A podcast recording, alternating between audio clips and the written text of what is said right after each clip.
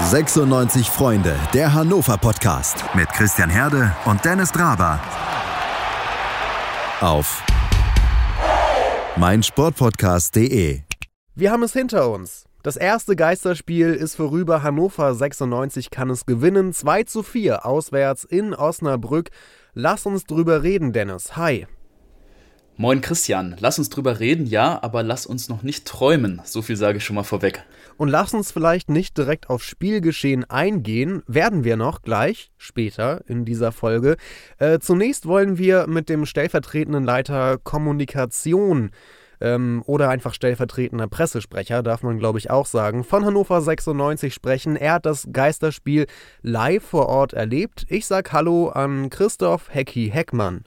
Moin Dennis, moin Christian. Schön mal wieder bei euch in der Sendung zu sein. Wir freuen uns auch. Hi. Ja, lieber Hecki, uns und unsere Hörer würde es natürlich brennend interessieren, wie du das erste Geisterspiel vor Ort wahrgenommen hast. Erzähl uns doch mal ein bisschen. Ja, die Spiele ohne Zuschauer, das ist natürlich schon etwas Außergewöhnliches und ähm, schon ganz anders, nicht nur vorm TV, sondern auch im Stadion selbst natürlich. Das beginnt bei der, bei der Zufahrt. Es, es sind einfach keine Leute ums Stadion. Da fehlt natürlich irgendwie was, auch in der, in der Wahrnehmung. Fühlt es sich da noch nicht so an wie, ähm, wie sonst. Wobei ich ehrlich sagen muss, dass ich schon auch ähm, diese Spieltags-Euphorie, so eine Vorfreude hatte. Ich hatte auch Bock, unsere Mannschaft wieder spielen zu sehen. Also das ist schon, schon gleich gewesen. Aber wenn es dann ins Stadion reingeht, erstmal lange Schlange und äh, bei allen einmal Fieber messen. Ähm, das gehört mit dazu. Und äh, was natürlich ganz äh, strange war, war ähm, 90 Minuten im Fußballstadion über eine Maske zu tragen. Das ist eben Teil dieses Konzepts und ähm, diese Vorgabe muss auch von jedem erfüllt werden. Vollkommen in Ordnung. Aber natürlich fühlt sich das in dem Moment ein bisschen komisch an. Aber ähm, auch das ging. Und ich äh, glaube ja, dass Masken sowieso jetzt einfach Teil unseres Alltags erstmal geworden sind und äh, man deswegen dann auch im Fußballstadion damit zurande kommen muss. Und ansonsten ist man eben nicht Teil der Veranstaltung. Hecki, du warst ja nicht nur zum Spaß da, auch wenn es sicherlich eine Menge Spaß gemacht hat. Du hattest einen Job zu erfüllen und mich würde interessieren, wie sich dein Job in Zeiten äh, von Corona und von äh, Hygienemaßnahmen verändert hat. Natürlich ist auch meine Funktion etwas anders als sonst. Das beginnt damit, das beginnt schon mit der Vorbereitung eigentlich, weil wir nur zu zweit im Stadion sind. Das heißt, Niemand außer Heiko und mir aus unserem Team ist äh, bei den Partien tatsächlich im Stadion anwesend und das bedeutet, dass man im Vorhinein natürlich viel mehr absprechen muss. Ähm, ich finde das total bemerkenswert, wie ähm, alle anderen aus unserem Team das aufgenommen haben, weil das mit Sicherheit auch für die nicht leicht ist, weil die natürlich auch sonst eigentlich quasi bei jedem Spiel mit dabei sind und über 96 berichtet haben und das eben auch Teil ihres Jobs ist. Es geht jetzt halt aufgrund der Beschränkungen, der Personenbeschränkungen nicht anders, aber trotzdem möchte ich auch das gerne einmal, einmal sagen und loswerden, weil das schon ähm, ja, sehr, sehr homogen bei uns im Team funktioniert und abläuft. Also da einmal an äh, Jannike, Samira und Niklas ein großes Kompliment. Wir werden jetzt auch beim Roten Radio unterstützt von Christopher, dem Mann, der eigentlich bei uns so in der Akademie auf äh, die ganze Medienarbeit ähm, oder für die ganze Medienarbeit verantwortlich ist. Das ist also sehr, sehr, sehr, sehr gut bis jetzt. Der macht zusammen mit den Sehbehindertenreportern, die auch super engagiert sind. Also das läuft richtig gut. Im Stadion, meine Aufgabe ist natürlich vor allem nach Schlusspfiff, weil wir da natürlich, das ist etwas, was sozusagen so ist wie immer, ähm, die Spieler an die TV-Station bringen müssen. Wobei da die tatsächlich ist es nur eine Station jetzt gewesen in Osnabrück. Sonst sind es in der Regel so drei oder vier Interviews, die jeder Spieler und natürlich auch der Trainer absolvieren müssen. Das wird jetzt etwas mehr als Poollösung oder als Poolstation ähm, da abgehandelt. Äh, auch die Lizenznehmer, also die ganzen TV-Stationen, die berichten, haben ja äh, Abstriche gemacht und äh, dem auch zugestimmt im, in der Absprache mit der DFL. Und äh, das ist sozusagen das Ergebnis. Ansonsten hole ich noch eine Stimme ähm, von mehreren Spielern aus unserer Mannschaft. So habe ich es jetzt in Osnabrück gemacht. Natürlich mit Duxi, einmal mit, mit Ron Robert Zieler gesprochen, einmal mit Waldemar Anton und das dann weitergegeben an die äh, Kollegen von den Zeitungen. Auch ans Radio habe ich äh, eine Stimme ähm, übermittelt, sodass die dann eben da auch aktuell berichten können und nochmal eine Einschätzung von einem der Akteure oder von mehreren Akteuren äh, auf dem Platz dann haben. Genau. Ja, dann bleiben wir doch noch ganz kurz beim Spiel morgen gegen die Karlsruher. Hecki, was wird sich für dich ganz besonders merkwürdig anfühlen, wenn keine Fans im Stadion sind? Ja, natürlich wird das beim Heimspiel auch sehr, sehr merkwürdig sein. Wahrscheinlich noch mal viel merkwürdiger, weil man es dann natürlich auch viel mehr noch mal gewohnt ist, wie die üblichen Abläufe sind, die es halt dieses Mal dann in der Form nicht geben wird und es wird auch die übliche Atmosphäre nicht geben. Also da werden natürlich auch im Stadion die, ähm, die Fangesänge werden fehlen, die, dieses, dieses Grummeln, bevor es losgeht. Das ist natürlich alles etwas, was, ähm, was wir jetzt gerade nicht haben, aber damit müssen wir klarkommen. Wir haben uns auf so ein paar Punkte geeinigt, ähm, die trotzdem äh, unser Stadionsprecher Frank Rasche, der, der da vor Ort ist, weil es eben auch per Konzept einen Sicherheitssprecher geben muss, die er dann sozusagen über Sicherheitsaussagen äh, Aussagen hinaus ähm, bekannt geben wird. Also die Aufstellung, wir werden auch Tormusik spielen, wir werden auch äh, eine Einlaufmusik spielen. Natürlich werden wir auch die alte Liebe spielen am Spieltag. Das gehört einfach mit dazu. Und äh, das ist ja auch über die Sky-Übertragung wahrnehmbar. Und äh, da wollen wir wenigstens so ein bisschen Normalität mit reingeben. Und ansonsten lassen wir das alles mal auf uns zukommen und hoffentlich geht es genauso positiv aus wie jetzt am Wochenende in Osnabrück. Ich persönlich muss sagen, das ist jetzt etwas, mit dem wir diese besondere Zeit, diese herausfordernde Situation überbrücken können. Natürlich äh, gibt es keinen in der ganzen Liga und natürlich auch nicht bei Hannover 96, der sich hinstellt und sagt, jawohl, Geisterspiele, das ist das Modell der Zukunft. Ähm, klar, aber ähm, das ist eben das Beste, was wir jetzt gerade aus dieser Situation machen können. Und ich glaube auch, dass wir jetzt die ersten Wochen gesehen haben, dass das äh, etwas ist, was durchaus auch sehenswert ist. Ähm, ich finde, dass wir gegen Osnabrück ein gutes Spiel gemacht haben und man fokussiert sich dann eben noch ein bisschen mehr aufs Sportliche, logischerweise, weil es keine oder rund um das Spiel eben weniger gibt oder so gut wie gar nichts gibt.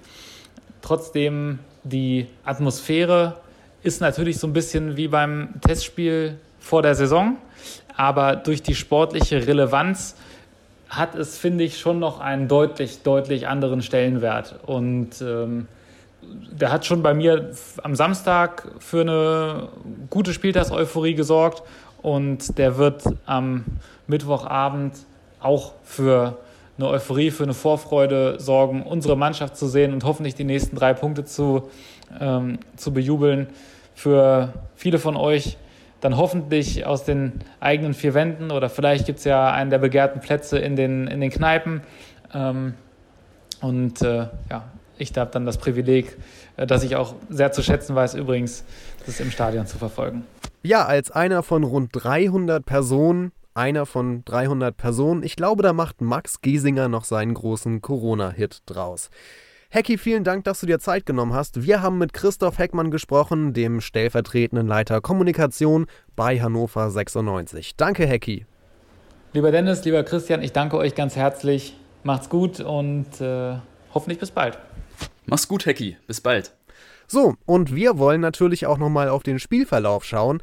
Da haben wir uns auch ein paar Meinungen zu eingeholt, äh, unter anderem vom Runner Tobi, was er zum Osnabrück-Spiel sagt und welche Erkenntnisse wir aus dem Auswärtssieg ziehen konnten. Dazu gleich mehr. Zurück beim 96 Freunde Podcast und äh, Dennis, bevor wir nochmal ins Detail gehen, was den Spielverlauf angeht, noch ein, sag vielleicht nochmal einen Satz dazu. Äh, wie war es für dich eigentlich? Geisterspielatmosphäre bei den Roten?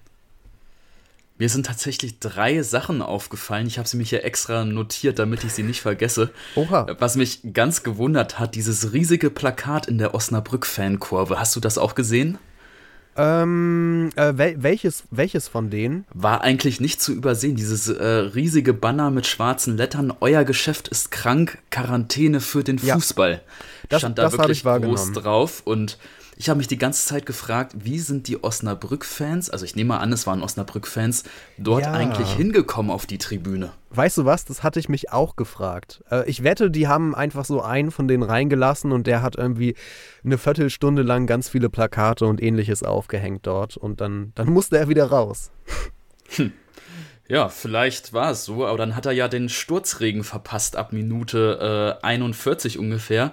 Und äh, ich habe es ja auch nur bei Sky geguckt und man konnte wirklich diesen prasselnden Regen so super laut und deutlich durch die TV-Mikrofone hören. Das ähm, habe ich noch nie vorher bei einem Spiel, zumindest in der TV-Übertragung, so wahrgenommen.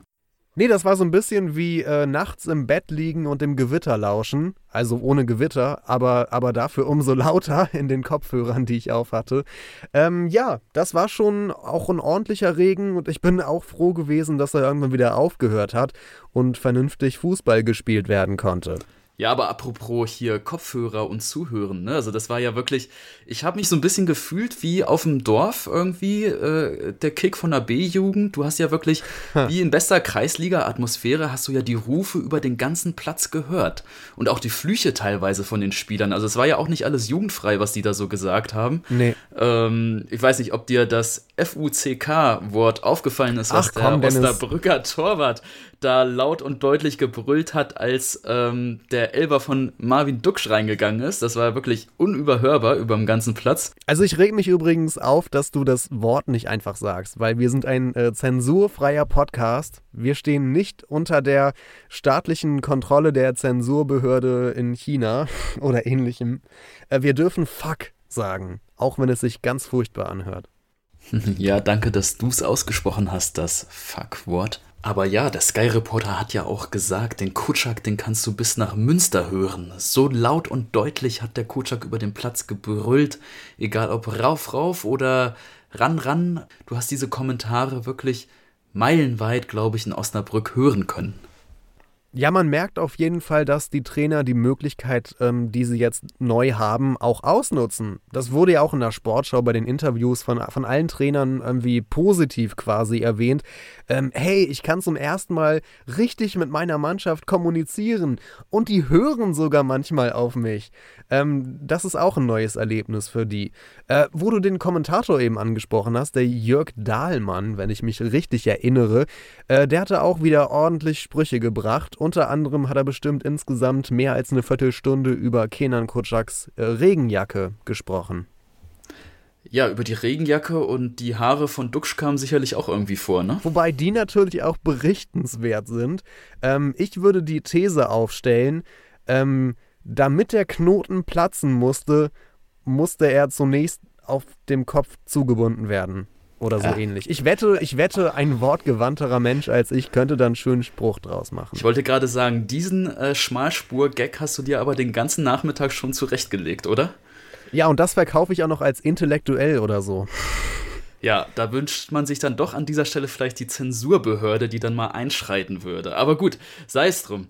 Vielleicht kommen wir jetzt mal wirklich zum Spiel, bevor wir uns hier in dem schlechtesten Smalltalk aller Zeiten verlieren. Hier darf jeder sagen, was er will. Unter anderem jetzt auch der Runner Tobi, der frühere Moderator vom Hannover liebt Podcast, hat uns wieder mal eine Sprachnachricht geschickt und uns unter anderem erzählt, wie er die Geisterspiele empfand. Ja, beste Grüße aus der Südstadt hier in Hannover. Ähm, letzte Woche habe ich gesagt, endlich wieder Fußball, endlich wieder ähm, der rollende Ball und ich hatte, glaube ich, abgeschlossen mit den Worten, lieber Geisterspiele als gar kein Fußball. Das gilt natürlich auch weiterhin. Bei der Meinung bleibe ich. Ich weiß, dass das nicht jeder teilt, muss auch nicht jeder teilen, aber ähm, für mich persönlich ist es so besser und in der jetzigen Situation ist es halt einfach alternativlos. Von daher nehme ich das dann auch so hin. Wenn wir das jetzt konkret auf das 96-Spiel beziehen, natürlich wäre ich mega gerne vor Ort gewesen. Ich hatte Karten, wir hatten den Zug gebucht, wir hatten Bock, es passte alles. Ähm, ja, und dann fällt das halt alles aus. Da tut es tatsächlich ein bisschen mehr weh als, oder ein bisschen deutlich mehr weh, als wenn ich nur Bundesliga-Fußball ohne Zuschauer gucke. Aber äh, wir müssen das jetzt akzeptieren und von daher hatte ich dann auch vor dem Fernseher alleine durch die Anspannung und durch die Vorfreude und endlich wieder 96 zu sehen, ähm, genug Spaß und Unterhaltung, so dass ich dann, ja, hinten raus allen voran natürlich auch sagen konnte, okay, war es nicht dabei, aber das muss man mal so hinnehmen. Und damit können wir, glaube ich, äh, Dennis, diesen riesigen Komplex, wie war dieses Geisterspiel für dich, auch langsam abschließen. Ja, und dann lass uns doch mal auf das Spiel an sich zu sprechen kommen, denn da ging es ja gleich richtig bitter los für uns mit dem 0 zu 1 in der, ich glaube, sechsten Minute. Wie hast du dich oh. gefühlt nach sechs Minuten? Wie war das für dich? Ja, ich hatte ja irgendwie so, gerade so für fünf Minuten dann doch kam so ganz langsam das Gefühl in mir auf, zumindest so ganz zaghaft, äh, ist doch mal wieder ganz schön, so ein Spiel zu sehen. So ganz zaghaft meldete mhm. sich dieses Gefühl. Ähm, ja, und äh, nach der sechsten Minute war das dann erstmal vorbei. Was für, ein dämliches, ja was für ein dämliches Foul. Also irgendwie der Ball war da schon relativ weit weg und er geht einfach nur ins Bein rein, der Dominik Kaiser. Ich, ähm, äh, ich habe schon äh, schönere Fouls gesehen, sage ich mal so. Ja, direkt auch von hinten. Das war jetzt wirklich nicht die klügste Aktion. Hat er dann auch selber, äh, glaube ich, direkt gemerkt, unmittelbar nach dem Foul. Und der Elfmeter, gut, ist reingegangen, flach in die Ecke geschossen. Zieler noch mit der Hand dran, aber leider dann doch nicht abgewehrt. Und ja, schon steht es 0 zu 1. Zum Glück, ich mache jetzt direkt mal weiter, haben sich unsere Jungs ja aber äh, gleich gefangen. Elfte Minute war es, glaube ich, oder zwölfte. Ähm, der Ausgleichstreffer, etwas unerwartet, war ein Eigentor der Osnabrücker, aber nach sehr, sehr schöner Vorarbeit, erst der Freistoß Kaiser, dann irgendwie Gedetti und Hübers gehen da beide mit dem Kopf hin. Ich habe es gar nicht so genau gesehen, wer von den beiden jetzt endgültig den Ball berührt hatte. Ich meine, es war Gedetti. Aber dann äh, ja, springt der Ball nochmal an den Osnabrücker und drin ist es Just 1 zu 1. van Aken. Genau. Und drin war er. Und drin war er. Und dann plätscherte das Spiel so vor sich hin und äh, Kenan Kocak, der hat das ja auch sehr kritisch hinterher zusammengefasst. Ich äh, habe es hier gerade aus der Hatz-Print-Ausgabe vom Montag das Zitat nochmal liegen. Er hat da bemängelt, äh, keinen Zugriff, im Pressing sehr passiv, keine Räume gefunden, wenig Lösungen beim Spiel ohne Ball. Also Kutschak hat hier schon eine ziemlich lange Mängelliste, die leider auch zutrifft, erst recht nach der zweiten Halbzeit. Ja, wobei ich muss sagen, ähm, ich weiß nicht, wie aussagekräftig das ist, weil wir hatten das erste Spiel nach der Corona-Pause und wir mussten halt erstmal wieder reinkommen. Die Spieler mussten sich an die Situation gewöhnen. Ähm, Im Gegensatz zu den Osnabrückern hatten wir das ja auch noch nicht. Und ähm, mit fortlaufendem Spielverlauf hat man dann gegen Ende raus auch schon gemerkt, wie sich so langsam wieder ein paar Sachen einspielen und äh, wie es langsam besser läuft. Und ich würde es vielleicht gar nicht so kritisch sehen, sondern erstmal abhaken unter, ja, die mussten sich erstmal wieder einspielen. Das sagt Kutschak tatsächlich wörtlich auch. Man hat gesehen, oh. dass wir lange nicht gespielt haben, sagt er. Aber dann rügt er auch gleich wieder. Er sagt, auch nach der Halbzeit haben wir wieder schlecht im zentralen Bereich verteidigt. Ja, das ging ja, das auch, ähm, auch, richtig schön los, die zweite Hälfte. Direkt mal das nächste ähm, Gegentor. Ja, und das war wirklich, also unsere Abwehr hat da leider komplett verschlafen. Es war ja tatsächlich eine Minute und sechs Sekunden nach Wiederanpfiff und gedanklich befanden sich die Spieler oder zumindest ja unsere ganze Abwehrreihe komplett noch in der Pause der Osnabrücker, der ist ja da vorbeimarschiert. Amenido? Ähm, genau der, an Hübers, dem misslingt da so sein kleines äh, Mini-Tackling und Korb kommt da auch nicht mehr irgendwie an den Mann ran und zack ist das Ding drin. Ähm, komplett verschlafen. Das ging sehr einfach tatsächlich. Das ging brutal einfach und ähm, das ist tatsächlich der Punkt, wo ich jetzt auch sage, äh, am Anfang äh, habe ich schon erwähnt, ähm, klar, die ersten habe ich gemerkt, träumen jetzt schon wieder noch, dass wir vielleicht irgendwie da noch rankommen könnten, ganz oben. Aber bei so einem Abwehrverhalten äh, braucht man da jetzt nicht wirklich drüber diskutieren. Da muss noch einiges in der Defensive besser werden. Also nach dem ersten Gegentor, und das will ich der Mannschaft hoch anrechnen, hat man gemerkt, dass die diesen Gegenschlag gut weggesteckt hat. Die hatten es dann einfach äh, direkt weiter versucht und man hatte in der Körpersprache zuvor dem Gegentor ähm, keinen großen Unterschied gesehen. Nach dem zweiten Gegentor aber, nach der Halbzeit, da ist die Mannschaft ja schon ein bisschen ein Stück weit eingebrochen durchaus und dann ist erstmal 15, 20 Minuten lang gar nicht mal so viel passiert. Ja, ein Stück weit eingebrochen ähm, ist, glaube ich, noch wohlwollend umschrieben. Ich behaupte mal, wenn nicht dieser Elfmeter zufällig dann gekommen wäre, den Haraguchi wirklich sehr geschickt herausgeholt hat, ähm, dann hätten wir, steile These, ich weiß, aber wenn dieser Elfmeter nicht gewesen wäre, hätten wir das Spiel verloren. Denn nach dem 2 zu 1 Gegentreffer sind wir dermaßen eingebrochen. Es hat gar nichts mehr stattgefunden, keine Spielidee mehr nach vorne, kein Fünkchen Kreativität, weder über die Außenverteidiger noch über die Mitte.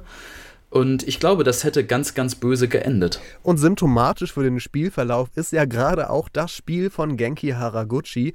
Der war sehr, sehr lange Zeit nicht zu sehen, wirkte, wenn er mal den Ball hatte, oft sehr unglücklich, aber war auch insgesamt gar nicht mal äh, wirklich ins Spiel eingebunden. Also wie in den schlimmsten Zeiten zu Beginn der Saison, würde ich fast sagen, war das auch so ein bisschen. Aber ich sage ja, Haraguchi symptomatisch für das Spiel. Er hatte ab dem Moment, wo er den Elfmeter rausgeholt hat, äh, irgendwie eine komplette 180-Grad-Wendung und äh, danach ging es richtig ab bei ihm. Ja, er hat den Elfmeter aber auch extrem geschickt herausgeholt. Es war keine Schwalbe, das nicht. Die Berührung war eindeutig da und das äh, hat auch der Videoschiri äh, nicht reklamiert und keiner von den Osnabrückern hat da Einspruch eingelegt. Klar war das ein Elfmeter, aber eigentlich war der Ball schon längst weg und Haraguchi hatte den sich so per Kopf ein bisschen vorgelegt. Ich glaube, der wäre sogar irgendwie ins Ausgegangen oder zumindest ganz knapp davor. Also Haraguchi hätte den nie im Leben mehr richtig unter Kontrolle bekommen, um ihn noch in die Mitte zu passen und deshalb extrem geschickt herausgeholt, der Elfmeter. Aber Stichwort Haraguchi, ähm, da will ich noch mal kurz was zu sagen. Denn er hat tatsächlich, ich weiß nicht, ob es dir aufgefallen ist, Christian, drei unterschiedliche Positionen während der 90 Minuten bekleidet. Er hat ganz schön viel rotiert. Hau raus. Er hat angefangen ähm, im Mittelfeld links, ist dann so ab der 26. Minute, also Mitte der ersten Halbzeit, ähm, ins zentral defensive Mittelfeld neben Kaiser gewandert. Das hat dann irgendwie aber auch bis zur 67. Minute nicht wirklich äh, gefruchtet. Und dann hat Kutschak eben in der 67. Minute nochmal eine Umstellung in ein 4-3-1-2 vorgenommen.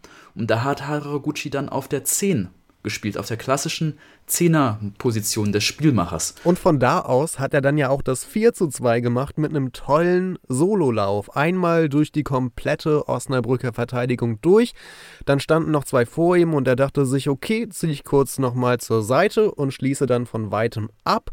Und das hat wunderbar geklappt. Schon sein fünftes Saisontor. Seit wann kann der denn Tore schießen? Ja, er fühlt sich tatsächlich am wohlsten offenbar auf der Zehnerposition. Hm. Denn ähm, ich will da nochmal drauf kurz zurückkommen. Diese 67. Minute, da ist ja nicht nur Haraguchi vorne auf die Zehnerposition gegangen, da hat Kenan Kutschak bereits Wechsel Nummer 3 und 4 vorgenommen, nämlich Pripp für Kaiser und Ochs für Meiner. Und zuvor waren ja bereits Weidand und Duxch äh, für Gedetti und Teuchert gekommen. Also vier Wechsel ist ja mittlerweile erlaubt. Bis zu fünf Wechsel ähm, sind drin bei Geisterspielen.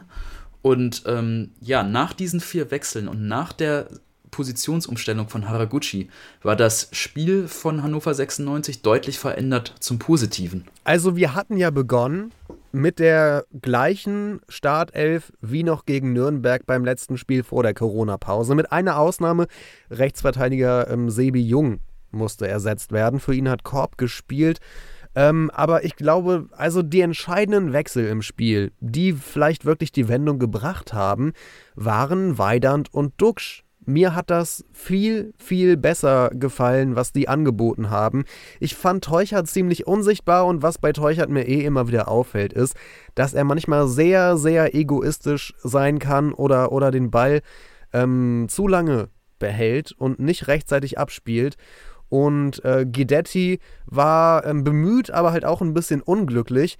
Aber dann kommen halt diese beiden neuen Stürmer rein mit Weidand und Duxch und auf einmal war so im Zusammenspiel zwischen Sturm und Mittelfeld, nach, von meinem Gefühl her, auch so ein ganz anderes Selbstverständnis oder eine Selbstverständlichkeit mit drin, die es beim ähm, Sturmduo davor irgendwie nicht gab. Die wirkten einfach besser integriert ins Spiel, hatte ich das Gefühl.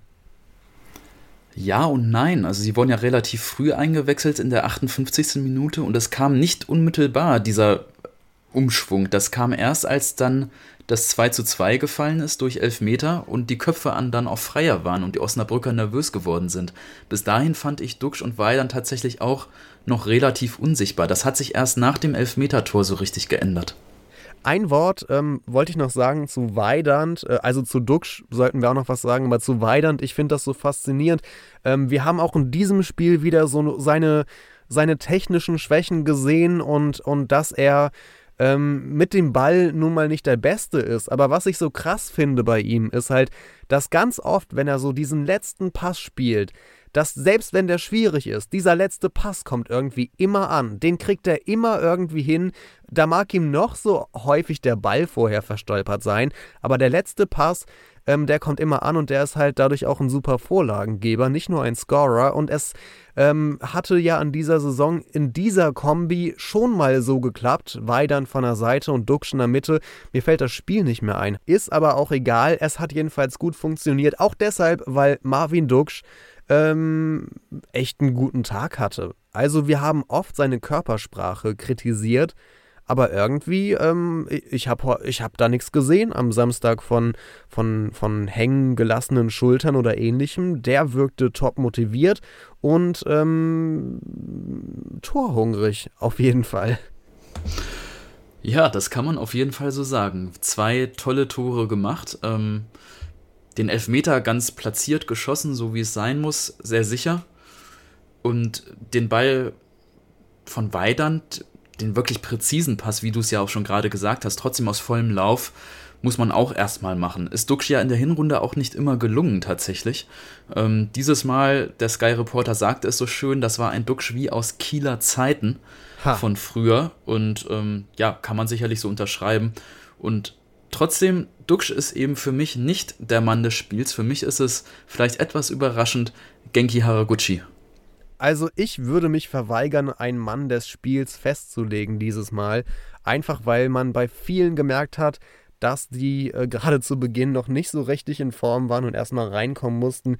Mann des Spiels und so weiter. Lass uns da mal nach Mittwoch drüber reden, dann bin ich auch wieder bereit dafür.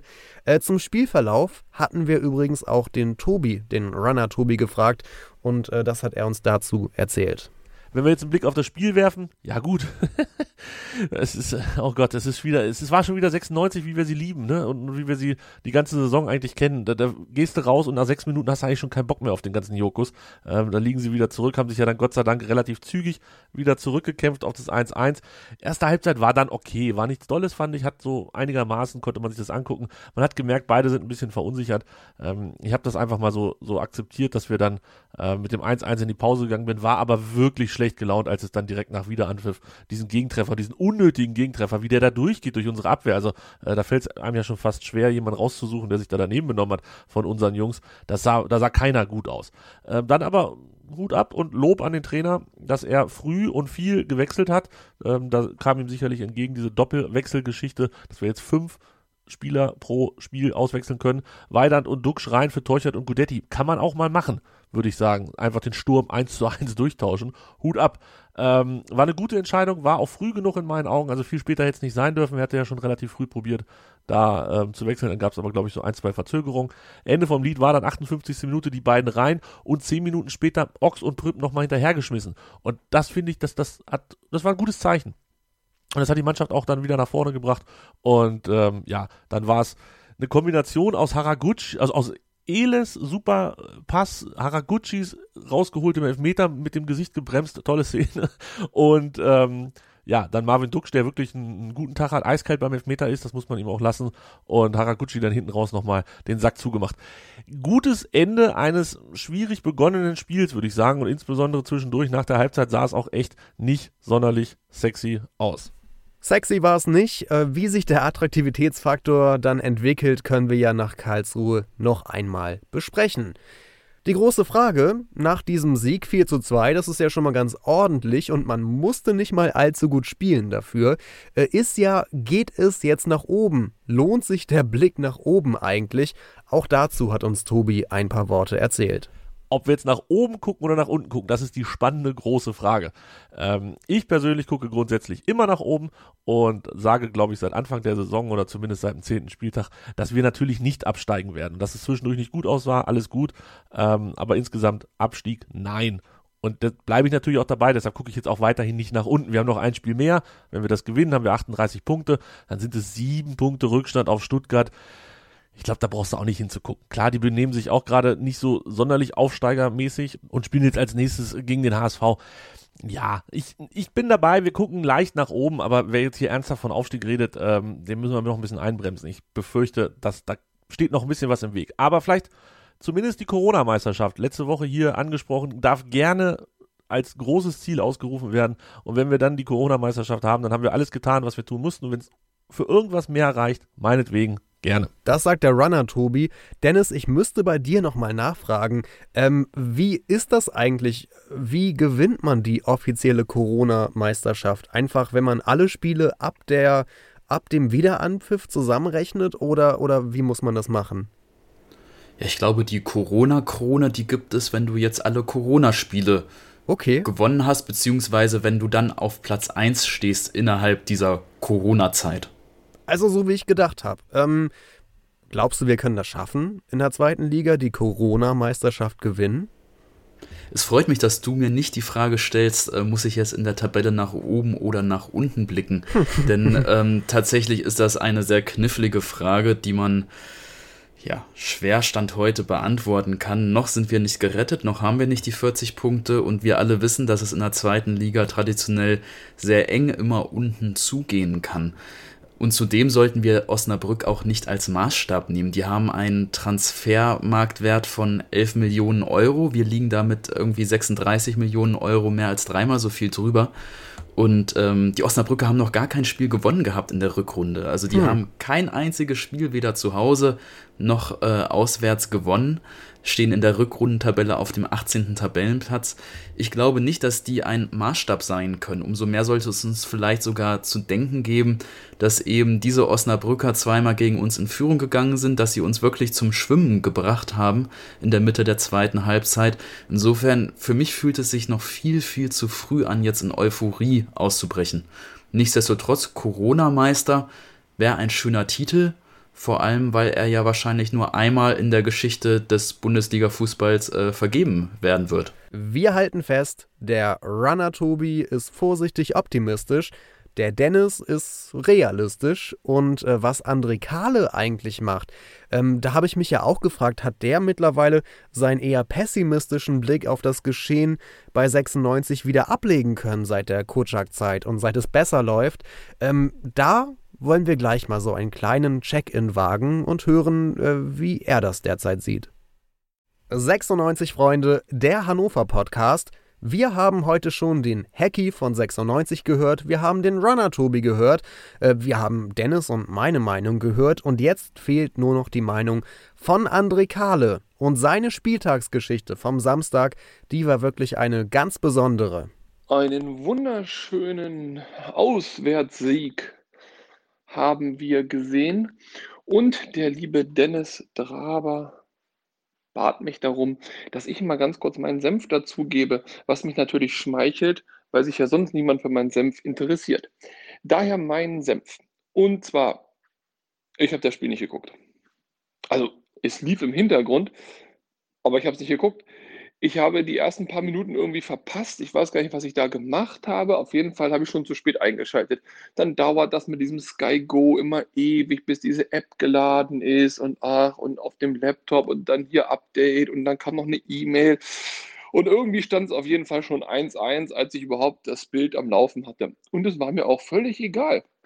Dann habe ich äh, das Spiel, die erste Halbzeit, so mit einem halben Auge verfolgt äh, weil es einfach schlecht war. Und ich wollte mich nicht ärgern und äh, es war einfach schlecht.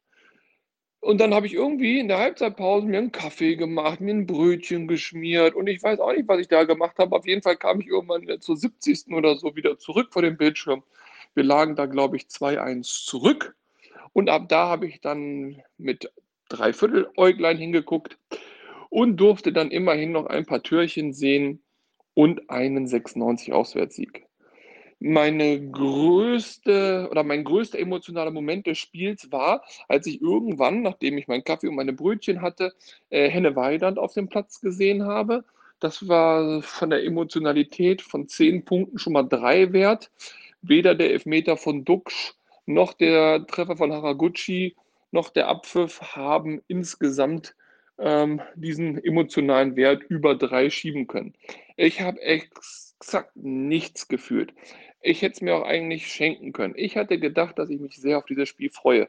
Ich habe gedacht, dass ich mich emotional auch ein bisschen wieder auf 96 freue nach der langen Pause. Nein, das war alles nichts.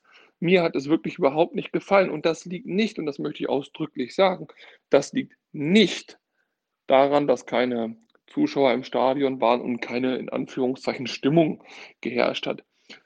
Ich werde mit dieser 96-Mannschaft im Moment nicht warm.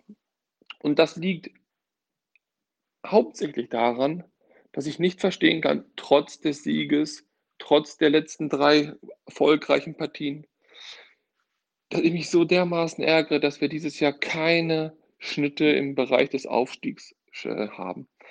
Wenn ich mir angucke, wie schlecht Hamburg, wie schlecht Stuttgart sind, wenn ich mir angucke, dass die gerade mal 45, 46 Punkte haben von 81 möglichen nach 27 Spielen, ich mir überlege, dass es vielleicht echt nie wirklich so leicht gewesen ist, aufzusteigen, wie vielleicht in diesem Jahr und wir das so massiv in den Sand gesetzt haben, dann bin ich einfach ja, wütend, ein bisschen leer und auch enttäuscht.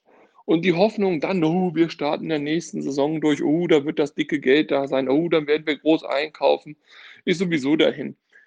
Ich bin im Moment ein bisschen resigniert, konsterniert, nicht wirklich voll dabei aber immerhin vielleicht jetzt mit, sogar mit einem ganzen Auge beim nächsten Spiel. Natürlich schalte ich ein, natürlich versuche ich diesmal auch ein bisschen eher am Gerät zu sein, vielleicht auch mal keinen Kaffee zu machen oder die Brötchen schneller zu schmieren. Aber es fehlt mir doch noch so, so viel. Ich habe wirklich dreckige Zeiten mit 96 miterlebt. Ich erinnere mich da an Spiele in der zweiten und in der dritten Liga, die wirklich grausig waren. Ähm, ich habe gute Zeiten mit 96 erlebt. Ich habe tolle Zeiten mit 96 erlebt. Ich habe Dinge erlebt, die ich mir nie zu träumen gewagt hätte. Europa League, wir brauchen das hier nicht ausbreiten. Eigentlich habe ich immer irgendwas gefunden, wo ich gesagt habe, Mensch, 96, zumindest dann beim nächsten Jahr oder beim nächsten Spiel oder in der nächsten Woche, da kommt es dann, da geht es dann ab, da bin ich dabei. Im Moment fehlt es mir an so vielen Ecken und Enden. Ich bin wirklich enttäuscht. Ähm, es fängt, wie gesagt, an im spielerischen Bereich. Erste Halbzeit gegen Osnabrück war wirklich katastrophal aus meiner Sicht. Vom Niveau her unfassbar schwach von beiden Mannschaften. Es geht um die Äußerungen von Martin Kind, äh, wenn er sagt, oh, wir wollen uns nur noch Spieler leihen und irgendwelche schönen Ablösesummen äh, basteln. Ich, ich glaube das alles gar nicht mehr. Es geht um die ganzen Personalien. Dass er mit einem Weiland immer noch nicht verlängert hat, ist eigentlich ein Skandal. Äh, ich bin wirklich, ich bin im Moment, ihr merkt es, nicht so gut drauf. Aber es gibt etwas, was mich freut. Es gibt etwas, was mich ein bisschen hochzieht und was möglicherweise auch meine Stimmung verbessert und damit auch meinen Blick ein wenig aufklart. Und das ist euer 96 Podcast. Das ist der andere 96 Podcast, der inoffizielle. Und äh, das macht mir Spaß, wenn ich in der Woche ja, anderthalb Stunden, zwei Stunden lang mir von euch etwas über 96 anhören darf und mit eurer positiven Art ich dann doch wieder denke, ah, komm her, ich schalte ein, komm, vielleicht schaffen wir es ja doch noch. Hey, es sind doch nur zehn Punkte. Wenn wir jetzt gewinnen und das Nachholspiel gegen Dresden auch, dann sind wir doch eigentlich schon wieder oben dran. Und wer weiß, dann spielt ja noch Hamburg gegen Stuttgart. Lass die mal unentschieden spielen. Wir gewinnen. Punkt, Punkt, Punkt. Ihr findet André Kahle bei Twitter unter husky-38. Also André, ich richte diese Worte einmal direkt an dich. Für einen Pessimisten bist du ganz schön optimistisch. Auf jeden Fall ist er sehr lakonisch, der gute André. Ähm, man würde in Hamburg, würde man sagen, das war eine sehr schnodderige Antwort und zwar im besten mhm. Sinne. Vielen Dank, lieber André, dafür. Und vielleicht, ähm, ja, Christian, wir wissen jetzt alle, wo ich stehe, wo Runner Tobi steht, wo der gute André steht mit seiner Meinung. Fehlt noch eigentlich ähm, deine Meinung. Bist du jetzt Optimist, Realist, Pessimist? Oh. Also ich will nicht sagen, du hast mich auf dem falschen Fuß erwischt, aber ähm, ach, ich lass mich kurz in mich schauen. Äh, was fühle ich? Also ich bin seit Kutschak ähm, das Ruder in der Hand hat, echt nicht mehr so, so vorsichtig optimistisch ähm, wie, wie Tobi zum Beispiel. Ich bin immer richtig optimistisch, weil ich habe einfach das Gefühl, mit Kotschak läuft es. Der Mann hat richtig einen Plan. Ich glaube mittlerweile auch, dass wir Kenan Kotschak in so drei, vier Jahren spätestens auch bei Vereinen der oberen Tabellenhälfte der Bundesliga sehen werden. Und ich weiß nicht, ob wir in dieser Definition dann Hannover 96 damit ein, einbeziehen können. Aber ich glaube, der wird noch einen richtig guten Weg als Trainer in Deutschland gehen. Ähm, und weil ich davon überzeugt bin, dass eine gewisse Qualität in der Mannschaft steckt und vor allem, dass Kenan Kotschak diese Qualität ähm, aktivieren kann, dass er die Fähigkeiten dazu hat. Und die hatten in Hannover, weiß Gott, nicht viele Trainer, aber er halt schon. Und deswegen bin ich aktuell optimistisch und ich glaube auch, dass wir das nächste Spiel gewinnen werden. Gegen Karlsruhe, meinst du, das erste Heimgeisterspiel werden wir gewinnen. Was veranlasst dich zu diesem optimistischen Tipp? Ähm, die Formkurve. also, was denn sonst? Ich glaube einfach, ähm, wir haben nach den holprigen Anfangsminuten von Osnabrück äh, und den holprigen Anfangsminuten der zweiten Halbzeit gegen Osnabrück dann doch langsam unsere Form gegen Ende wiedergefunden. Kotschak ist schlauer, er weiß jetzt noch mehr, wo die Mannschaft steht, wo die einzelnen Spieler stehen, auf wen er gerade besonders bauen kann und dass dann ein Konzept hintersteckt, was er macht, das ist ja sowieso der Fall. Und ähm, ich, ich ich bleibe einfach bei meinem, Optimist, bei meinem Optimismus und sage, wir gewinnen einfach weiter. Jetzt versuche ich dir nochmal ein kleines Gegenargument zu bringen, oh. aber ich weiß, es wird deinen Optimismus nicht sonderlich äh, dämpfen können. Die Karlsruher, die sind auch gar nicht so schlecht äh, nach Corona gestartet. Die haben immerhin einmal gewonnen, 2-0 gegen Darmstadt und ein 0-0 gegen Bochum rausgeholt. Heißt, sie haben noch kein einziges Tor kassiert. Ja, dafür aber davor umso mehr. Minus 11 Punkte ist die Tordifferenz und das ist der drittschlechteste Wert der Liga. Also, dass es da ein Durchkommen gibt durch die Karlsruher Abwehr, da bin ich mir relativ sicher. Ich sehe schon, nichts kann deinen Optimismus dämpfen. Also du siehst uns definitiv offenbar auf dem Weg zur Corona-Meisterschaft. Ich würde sagen, belassen wir es dabei. Ich traue mich nicht, einen Tipp abzugeben. Das fühlt sich immer noch falsch an. Ähm, vielleicht willst du einen Tipp abgeben, ich weiß es nicht. Ja, ja. Also, ich kann mir so ein, so ein 2-3-0 oder 3-1 so in die Richtung vorstellen. Schon relativ hoch, aber ich würde mich auch nicht überraschen, wenn wir noch ein Gegentor kassieren dabei. Ähm, die haben zuletzt 0 zu 0 gespielt gegen Bochum. Ähm, also zumindest dicht gehalten hinten, aber ja, ich sag 2-0. Dann sage ich 2-0 und ich gebe mal wieder Tipps ab. Ähm, hast du dich auch schon überwinden können oder müssen wir auf deine Tipps doch noch weiter warten? Ihr müsst weiter noch warten, zumindest noch ein Spiel auf meine Tipps. Ich hätte vielleicht noch eine Anregung für die Aufstellung, denn das hat mir wirklich richtig, richtig gut gefallen, was wir da ganz zuletzt gegen Osnabrück gespielt haben.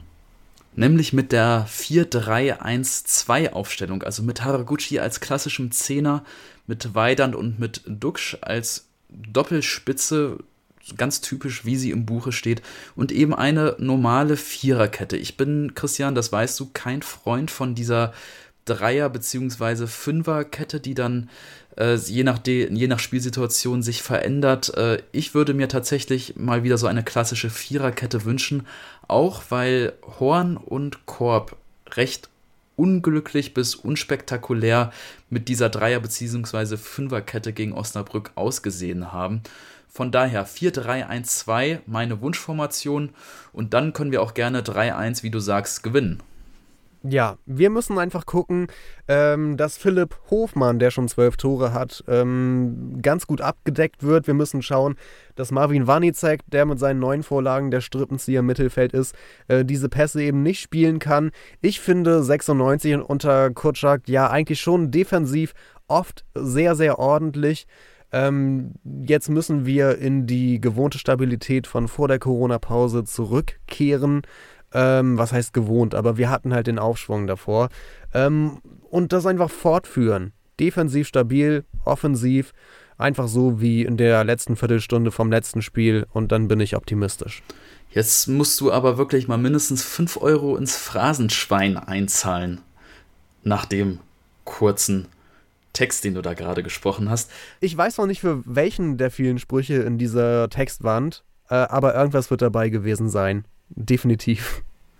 Verrat mir doch wenigstens noch etwas Konstruktives zum Abschluss. Ähm, und da musst du dich jetzt auch festlegen und keine Phrasen loswerden. Wenn du dir zwei Stürmer aussuchen könntest von den Vieren, die zurzeit vorne bei uns spielen, also Weidand, Gedetti, Teuchert und Duxch, alle vier stehen ja gerade so ein bisschen zur Disposition, beziehungsweise auf der Kippe. Der eine will weg, der andere soll vielleicht weg. Ähm, welche beiden würdest du definitiv hier behalten wollen bei uns in Hannover? Ich will unbedingt äh, Weidand hier behalten.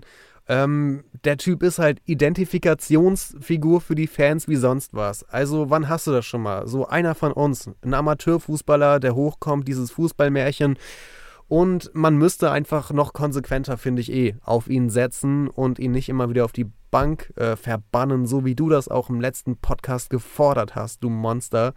Hat ja gut geklappt. Ah, mh, ah, ja, aber du, schuldest mir noch eine Antwort. Wer du, du hast recht, weil ich, neben Weidand. Weidand ist natürlich einfach. Ich glaube, 96 Prozent der Menschen in Hannover bringen. würden Weidand sagen. Wir müssen aber Dux bringen. Wir müssen Dux wieder bringen. Ähm, wir haben in der Vergangenheit oft den Fehler gemacht, dass Spieler mal ein gutes Spiel absolviert haben und dann wurden sie doch wieder auf die Bank gesetzt.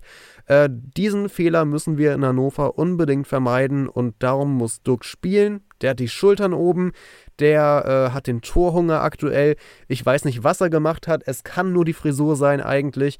Aber der muss neben Weidand wieder spielen und äh, die müssen ihre erfolgreiche Partnerschaft fortführen. So meine Meinung. Und mit Blick auf die kommende Saison, ich würde mich echt freuen, wenn der Duxch bei uns nochmal die Spur findet, wenn der Kiel-Duxch rauskommt und, äh, und wieder Tore am Fließband schießt ich sage äh, oder, oder, oder ich finde nicht, dass der unbedingt gehen muss am Saisonende. Ich hoffe vielmehr, dass er doch noch funktioniert in Hannover. Zumindest deutet Martin Kind jetzt doch einen Wechsel in der Causa Duxch an. Ich zitiere ihn hier einmal. Er hat mit seinen beiden Toren und vor allem, wie er das zweite erzielt hat, bewiesen, welchen Stellenwert er für die Mannschaft hat. Die beiden Tore sind ein Argument. Er hat damit gezeigt, dass er zur Mannschaft gehört. Ich Duxch finde, hat übrigens noch Duxch ja, hat übrigens noch einen Vertrag bis zum Jahr 2022, also noch mhm. etwas länger als die anderen. Vielleicht auch mit Blick darauf ähm, sollten wir hoffen, dass das bei Duxch jetzt nicht nur ein kurzfristiger Effekt war. Ja, erstmal mit Blick auf die Kind-Aussagen. Also ach, dafür, dass sich der Mann schon vor vielen, vielen Jahren aus dem Tagesgeschäft zurückziehen wollte, ähm, kommentiert er gerade ganz schön viel tagesaktuelles äh, Geschäft. Und ich, ich finde, das ist unnötig und er muss auch Vertragsgespräche irgendwie nicht kommentieren in der Öffentlichkeit, während die laufen oder, oder Gespräche, ob wer abgeht oder nicht und so weiter. Und ähm, ich finde, äh, aktuell ähm, redet mir Martin Kind ein bisschen viel mit der Presse, wenn ich ehrlich bin. Da könnte er einfach warten, bis Herr Zuber was zu sagen hat oder bis der Vertrag von Henne Weidern verlängert ist. Dann genau. würde ich mich freuen, wenn Herr Kind vor die Presse tritt und das verkündet. Da, also, also, da würde ich ihm sogar vorher noch ein Podest hinstellen, damit er das verkünden kann. Aber gut, das ist eine andere Geschichte. So, äh, Dennis, ich glaube, wir haben äh, diesen Podcast ganz gut hinter uns gebracht. Äh, wir wollen ja nicht so lange reden, äh, wenn wir so häufig Spiele haben, äh, sonst haben wir am Ende keine Stimme mehr bei dem Spielrhythmus. Und sonst ist das Phrasenschwein auch voll. Deshalb jetzt Schluss. Tschüss, liebe Hörer. Viel Spaß morgen beim Gucken, beim Geisterspiel zu Hause gegen Karlsruhe. Und dann sprechen wir uns schon in ein paar Tagen wieder. Ich freue mich drauf und ich freue mich drauf, endlich mal wieder einen Tipp von Dennis zu hören, denn dann äh, können wir auch in dein Inneres schauen und sehen, äh, welche Tendenz du möglicherweise für die kommenden Spiele erwartest und wie beim letzten Spiel auch, generell werden wir schlauer sein. Wir werden mehr wissen als vorher, wir werden ähm, mehr Erkenntnisse sammeln darüber, wer wie gut in Form ist und wie es gerade funktioniert. Und mit jedem Spiel wird das ein bisschen klarer und äh, darum auch deshalb blicke ich gerade immer sehr erwartungsvoll zu den Spielen hin und freue mich wirklich drauf. Dennis, danke an dich und bis zur nächsten Folge. Bis zur nächsten Folge, Christian. Macht's gut. Und danke an unsere Hörer. Wir hören uns dann vor dem Sandhausen-Spiel. 96 Freunde, der Hannover Podcast mit Christian Herde und Dennis Draber. Auf meinsportpodcast.de